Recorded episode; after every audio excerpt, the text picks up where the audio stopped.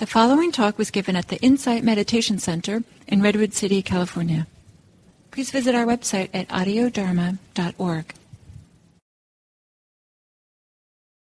Mm, Como dije al principio, empezando hoy por algunos martes, quisiera empezar a discutir un poco la, los cinco obstáculos, los obstáculos que, que interfieren con nuestra práctica, con, tal vez la, capacidad de,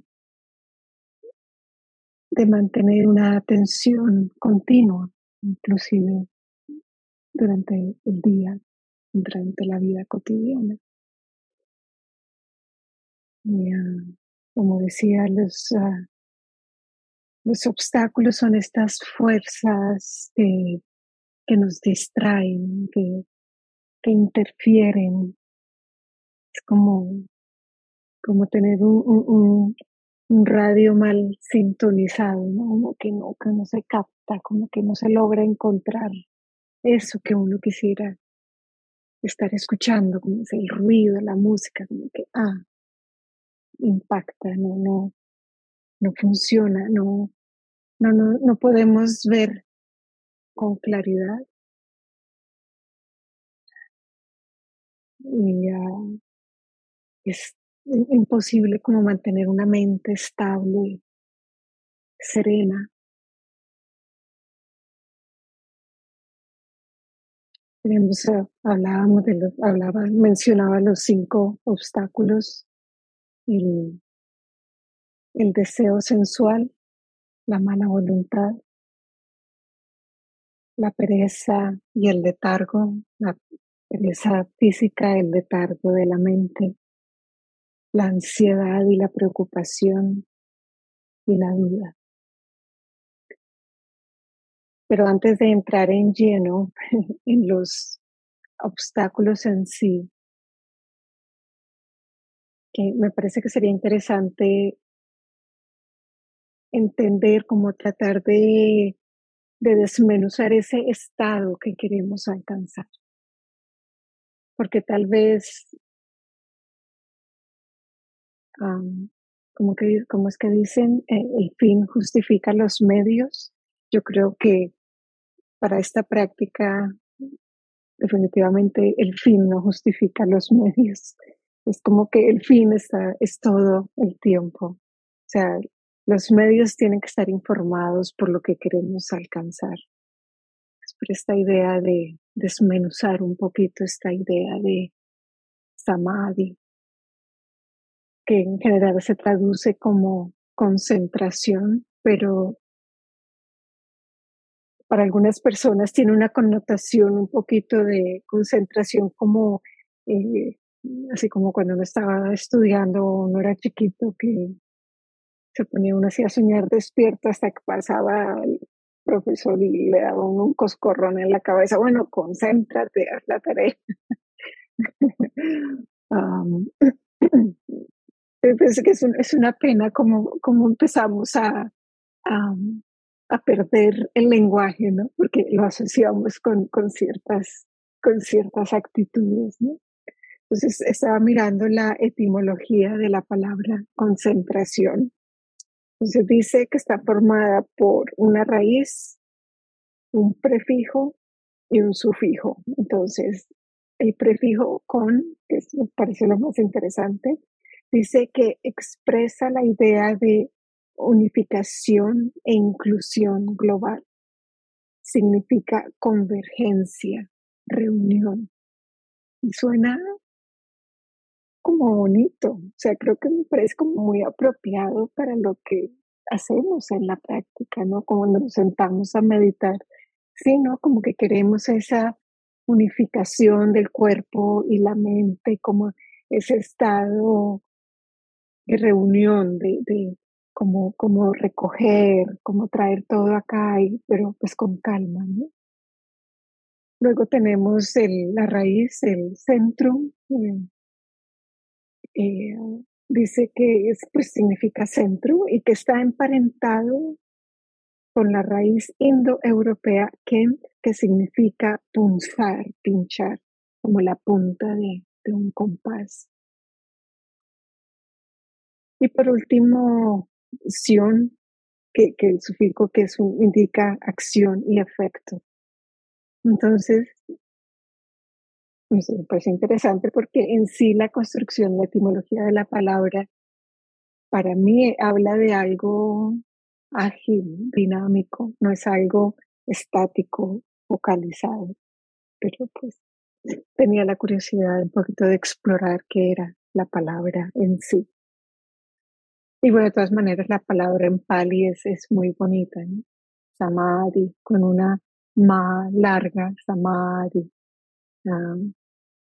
Diane Clark dice que cuando ella dice samadhi, le gusta quedarse un poquito en el samadhi, así como, ah, samadhi.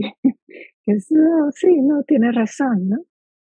Y si pensamos de pronto en, meditación, ¿no? Cuando logramos esos estados que nos sentimos estables, centrados, el cuerpo está suave, relajado, la mente está tranquila, el sistema nervioso está suave, desactivado.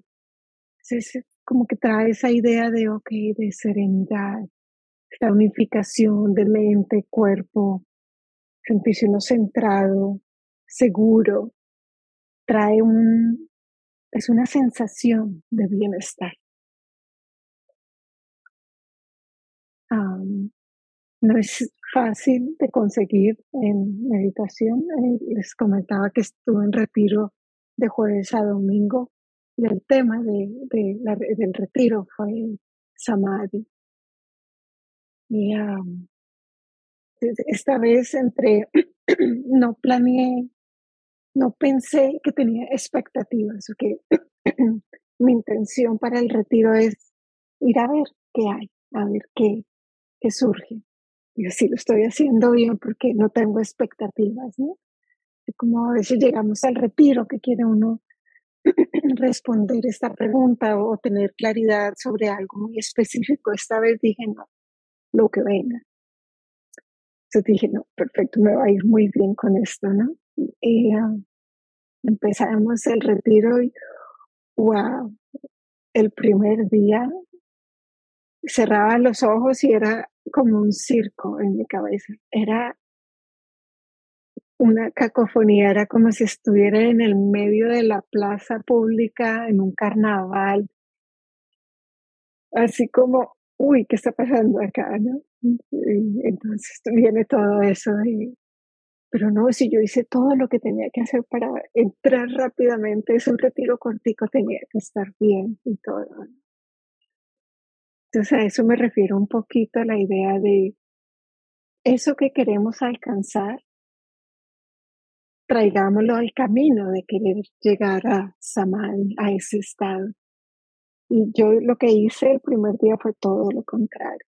Quería, estaba forzando, estaba empujando, quería, no, no voy a pensar en eso en este momento. Y pues me, me daba todo tipo de justificaciones, ¿no? O sea, cuáles son los métodos para cuando la mente está rumiando pensamientos que vuelven, entonces hay que sacarlos de la mente, así como un carpintero saca el clavo con otro clavo, en fin, todas estas ah, ideas que nos dicen los sutras.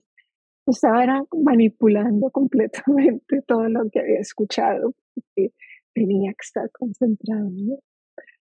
Y fue solo el segundo día, me levanté, me sentía frustrada, y me senté en la cama y dije, hola, bueno, ¿cómo me siento? En el momento en que reconocí simplemente cómo estaba,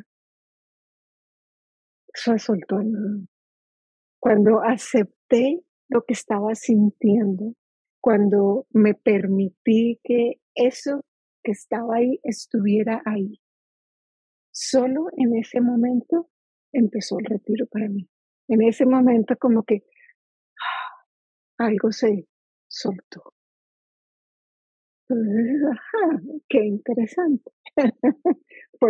y pues obviamente, ah, pues con el apoyo de los maestros y todo, pues fue, fue, fue muy, muy, muy útil, fue muy bueno. Fue intenso, tengo muchas cosas en la cabeza, pero ese cambio de actitud me, me pareció tan, tan increíble que me pareció que era una manera muy bonita de empezar a hablar de los obstáculos.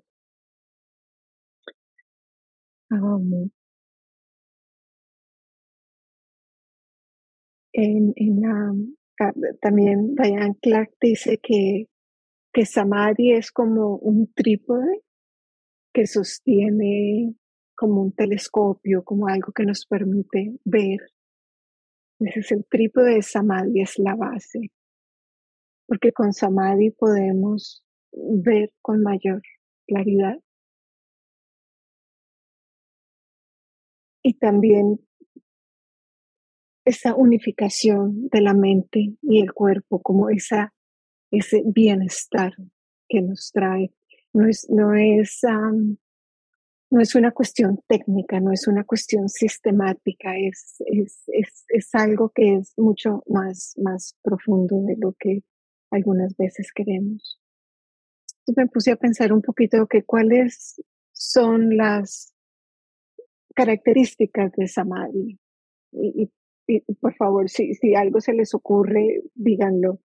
yo hice, me hice una listica por aquí, dice, pensé, bienestar, estabilidad, curiosidad. Samadhi no es rígida, es flexible, hace que la mente como que sea maleable, como que no, no, es, no está hecha de barro rígido, sino como de plastilina que puedo moldear.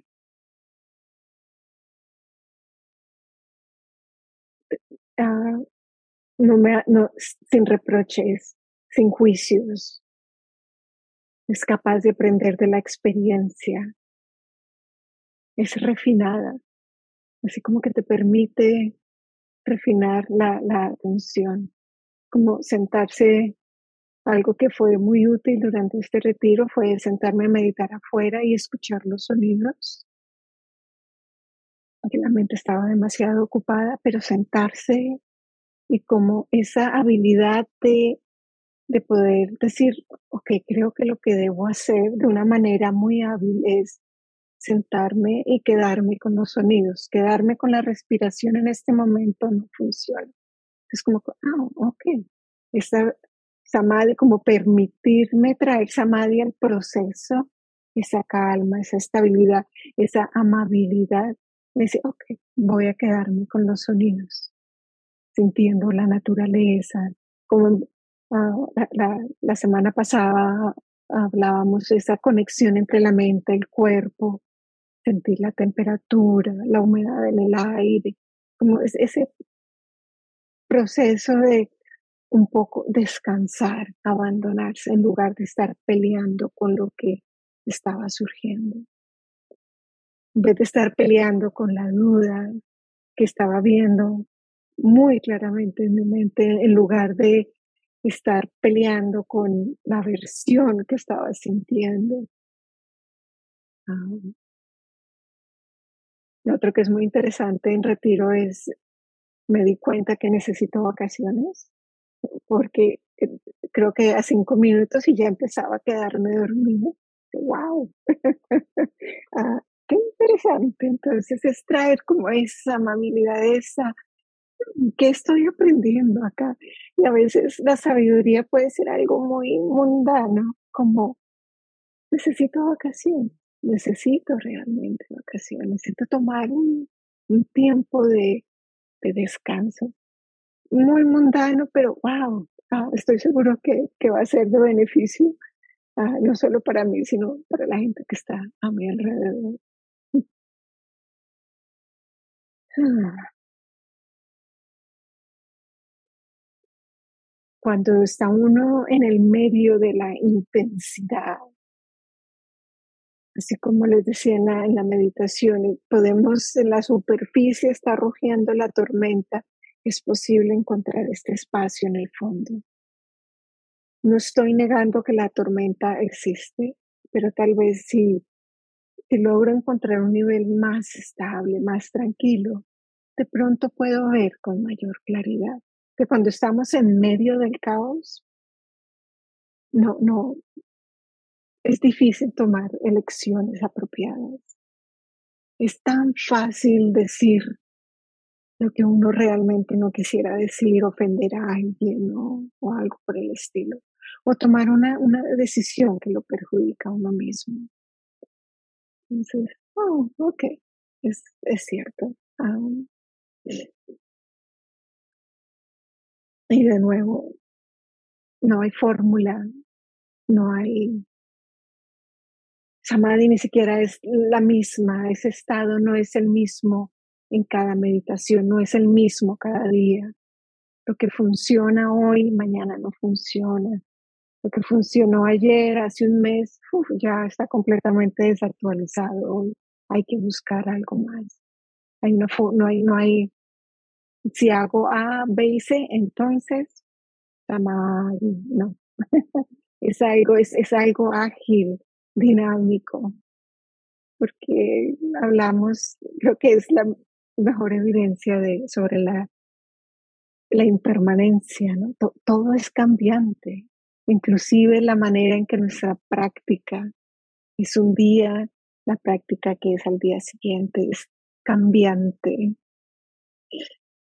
Y lo otro que es ah, interesante es que eh, Samadhi no es algo que tú prendes o apagas, no es, estoy en un estado de samadhi ahora o ahora no, sino es como, es como, como un espectro, como hay estados de, tú puedes sentir que, ok, hay un poco de estabilidad, pues, hay más estabilidad.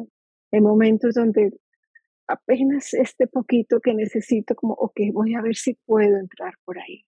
Pero es, es, es una, sí, es un espectro como una gama de grises, de colores que, que, se va alcanzando.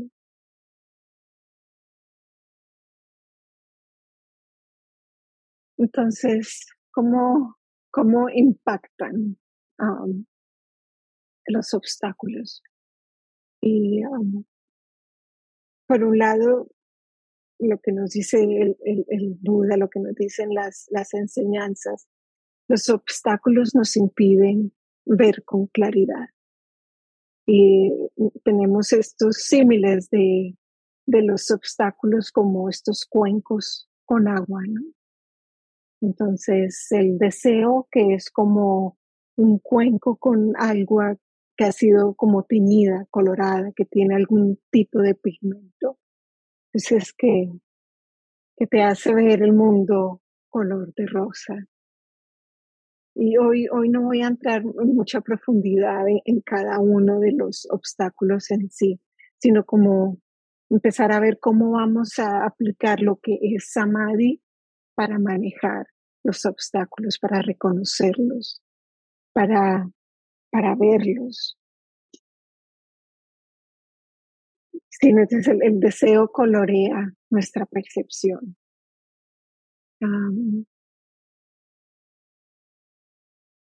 creo que a veces lo, lo vemos, ¿no? Por ejemplo, ese, tenemos un, deseo muy fuerte de, de sentirnos parte de comunidad, de ser aceptado en un cierto grupo. A veces sale uno con gente, por ejemplo, gente del trabajo y, y cosas que uno usualmente no haría, porque en general no, ese deseo de hacer parte de, de ser popular o, o de que te vean bien, hace que, que uno cambie las cosas, que las elecciones que uno normalmente haría te vuelven adecuadas cuando en otras condiciones nunca, nunca lo harías. La mala voluntad, la aversión es como un cuenco con agua hirviendo, está hirviendo a borbotones. La mente está en turbulencia. Podemos estar hirviendo de, de ira. Imposible de ver nuestro reflejo, imposible de ver con claridad. Y creo que esos estados, creo que son de los que más hacen sufrir, ah, pues personalmente. Si por alguna razón hice algo que como, en esta mala intención de pronto de enseñarle una lección a alguien. Después es, es algo que, que se queda hasta que, hasta que no pido excusas, hasta que no, sí, hasta que no hago algo al respecto. Yo creo que son de las cosas más, más, más dolorosas que, que hay.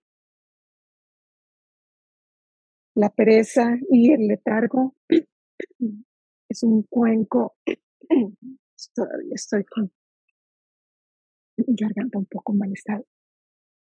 Es un cuenco de agua, pero está lleno de algas, así como que, como que todo es difícil, se enreda, no, no, es imposible, es imposible de nuevo ver, ver con alguna claridad. La inquietud y la preocupación, dice el, el Buda, que es como agua que está siendo agitada por los vientos, por los huracanes, esas tormentas tropicales de la mente. Esa, y sí, a veces me parece muy interesante porque a veces culturalmente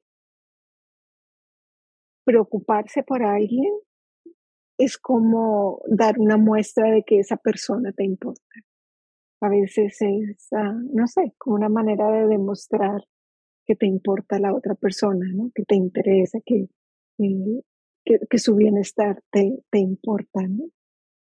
Se, vuelve, se vuelve una costumbre, se vuelve una manía. preocuparse siempre más de la cuenta de lo que va a pasar, preocuparse de lo que pasó, en fin. Y la duda dice que es como agua que está llena de barro. para mí esa la, la idea que trae también a la mente es como cuando, ah, cuando yo llegué a Estados Unidos, eh, yo llegué a Pensilvania y el primer invierno que tuve, eh, pues yo conocía la nieve, pero no conocía las tormentas que nos tocaron. Y la primera tormenta que tuvimos, ah, lo que es no planear, la pala para limpiar ah, la nieve estaba en el garaje. Y la puerta para salir de la casa, por la parte que daba el garaje, abría hacia afuera, pero había más o menos que como dos metros de nieve, entonces obviamente no podía abrir la puerta. Entonces tocó dar toda una vuelta y salir por la puerta principal. Entonces me tocó caminar hasta el garaje. Y caminando entre la nieve, la nieve me daba a, la cadera. Y entonces dar estos pasos era, uy, fue ¿qué sería? Yo no sé, tal vez unos 10 metros, pero wow, qué dificultad caminar entre la nieve. Yo creo que la duda se siente un poco así, ¿no? Está uno así como que, ay, es tan difícil moverse, ¿no? Que hay que hacer un esfuerzo tan grande para, para llegar allá. creo que es un poco, es un poco la imagen que me viene a la cabeza con, con la vida. En la otra parte que entonces, bueno, los obstáculos no nos dejan ver con claridad. Y lo otro que nos ofrece las enseñanzas es ese tono emocional de los obstáculos. ¿Cómo se siente cuando, cuando estamos enfrentando, como estamos viviendo un obstáculo, cuando nos sentimos ah, encerrados por un obstáculo y cómo nos sentimos cuando estamos libres del obstáculo en sí? Estos son, son unos símiles lindos, me parece. Entonces el Buda dice que liberarse del deseo es como liberarse de una deuda. Es como hacer un, préstamo donde pones, hipotecas tu casa, hipotecas tu negocio, esa, esa sensación, esa, ese, ese estrés de estar debiendo dinero o, o estar apretados de dinero, ¿no? Entonces, así él lo, compara entonces al, deseo. Y esa, ah, esa tranquilidad que viene cuando, cuando puede uno pagar la deuda y, y, saliste bien, que todo salió bien. Entonces él dice que me parece que es, bastante gráfico, creo que podemos relacionarnos con eso y decir, wow, sí, tal vez, tal vez sí. Algo para reflexionar al respecto y de pronto tú encuentras alguna otra manera de, de relacionarte con esto. Liberarse de la mala voluntad es como recuperarse de una enfermedad en la que la comida te cae mal y el cuerpo está débil. Es, wow. Ahorita que he estado con, con esta gripa terrible, cuando la leí dice, wow, sí, eso es cierto, que como que ni comes, que comer te duele la garganta, que te cae mal. Y ya cuando empieza uno a sentirse un poquito mejor, dice, ah, ok, entiendo un poquito. Es, traer, es interesante traer este, esto, estas, estas, estos dos tipos de comparaciones. Creo que los, los símiles que, que nos ofrecen las enseñanzas, y pues algunos como que nos podemos conectar más unos que con otros, pero, pero como que te permiten traer estas ideas un poquito, una manera más cercana. Liberarse de la pereza y el letargo es como salir de la prisión. Estuviste encarcelado y ahora eres capaz de salir de la prisión. Cuando uno está encarcelado, no, no puede uno hacer nada por uno mismo, uno depende absolutamente de, del carcelero, ¿cierto? Entonces, uh, luego la liberarse de la preocupación y la ansiedad es como dejar la esclavitud. Tal vez no, no es fácil de imaginarse lo que es ser un esclavo, tal vez por los libros que hemos leído, testimonios que hemos escuchado, historias que hemos escuchado, ¿no? Pero, wow, y superar la duda, a esto sí, es como completar una travesía peligrosa por el desierto. Los miedos, la incertidumbre, ese, ese, ese miedo de muerte, ¿no? ¿Te imaginas atravesando un, desierto? yo nunca lo he hecho, pero debe ser algo bastante, bastante ah, enervante.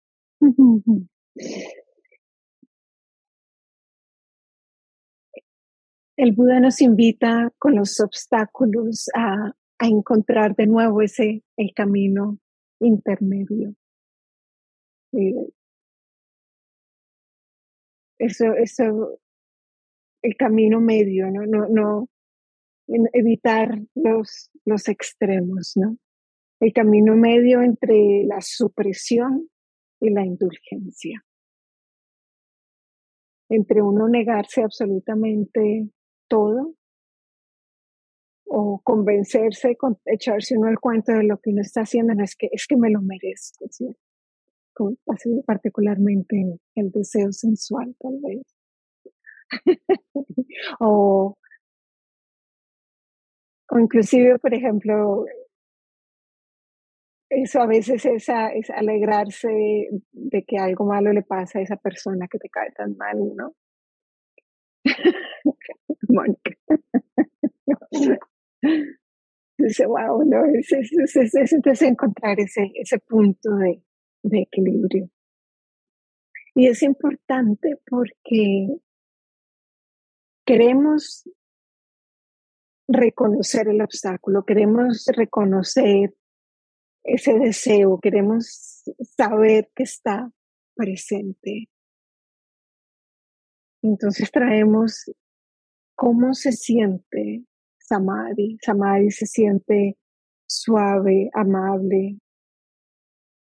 Es una sensación de bienestar.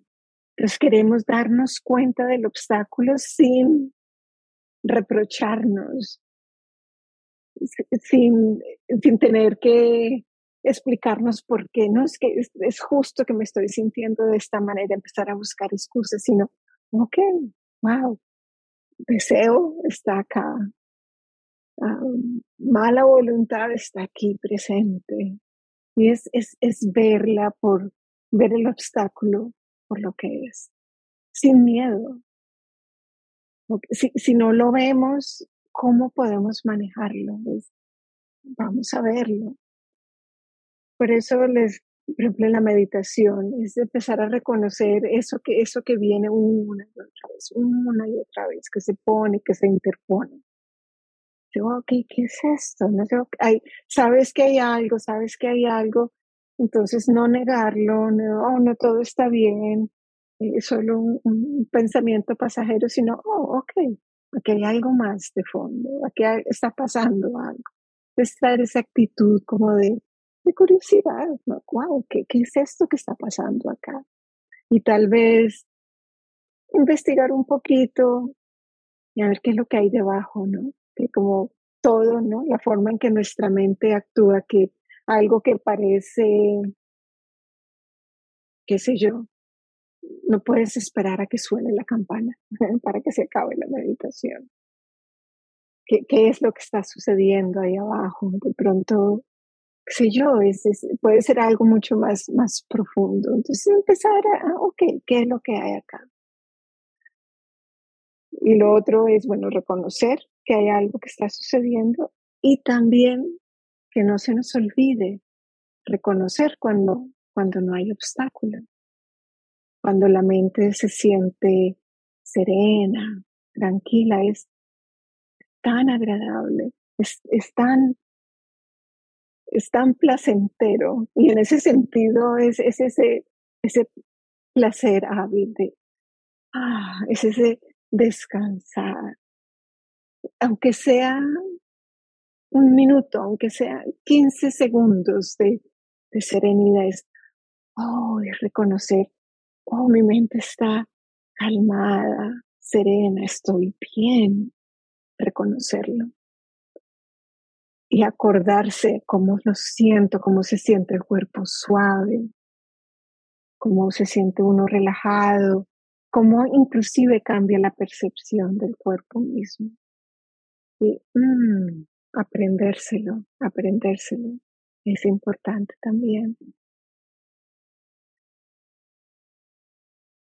También empezar a, a descubrir que, cuáles son los detonantes, qué es lo que hace que, cierto obstáculo surja.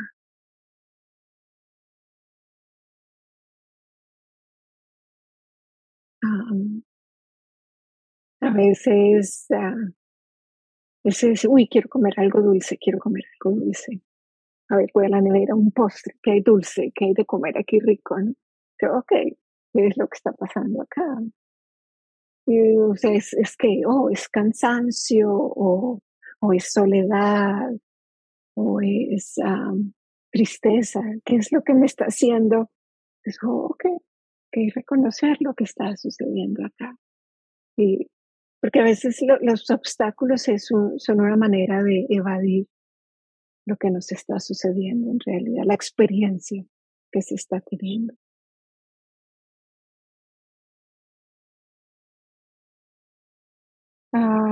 Empezar a saber qué es lo que te ayuda a, manejar el obstáculo, a que de pronto se, se le baje el volumen, se sea más manejable, como que no se sienta con tanta intensidad.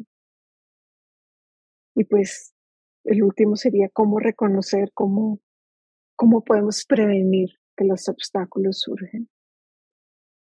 Si por ejemplo, yo tengo que cuidarme la cantidad de azúcar que consumo.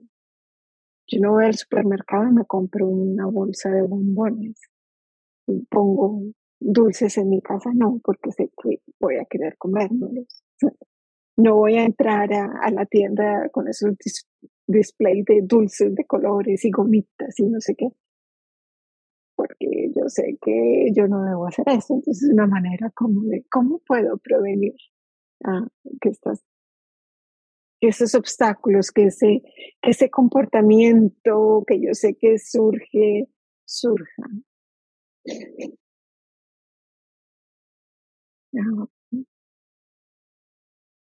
Antes de que se me olvide, el, la, estoy siguiendo el libro de, de uh, Sin Obstáculos, que fue traducido por la Sangha de Medellín y lo pueden encontrar en la página de IMC, Insight Meditation Center. Si van a la parte de Dharma en español, en traducciones, ahí pueden encontrar el libro. Es una, es una lectura fácil, es una lectura agradable. Entonces, se los encargo. Y quisiera en este momento, voy a, voy a parar porque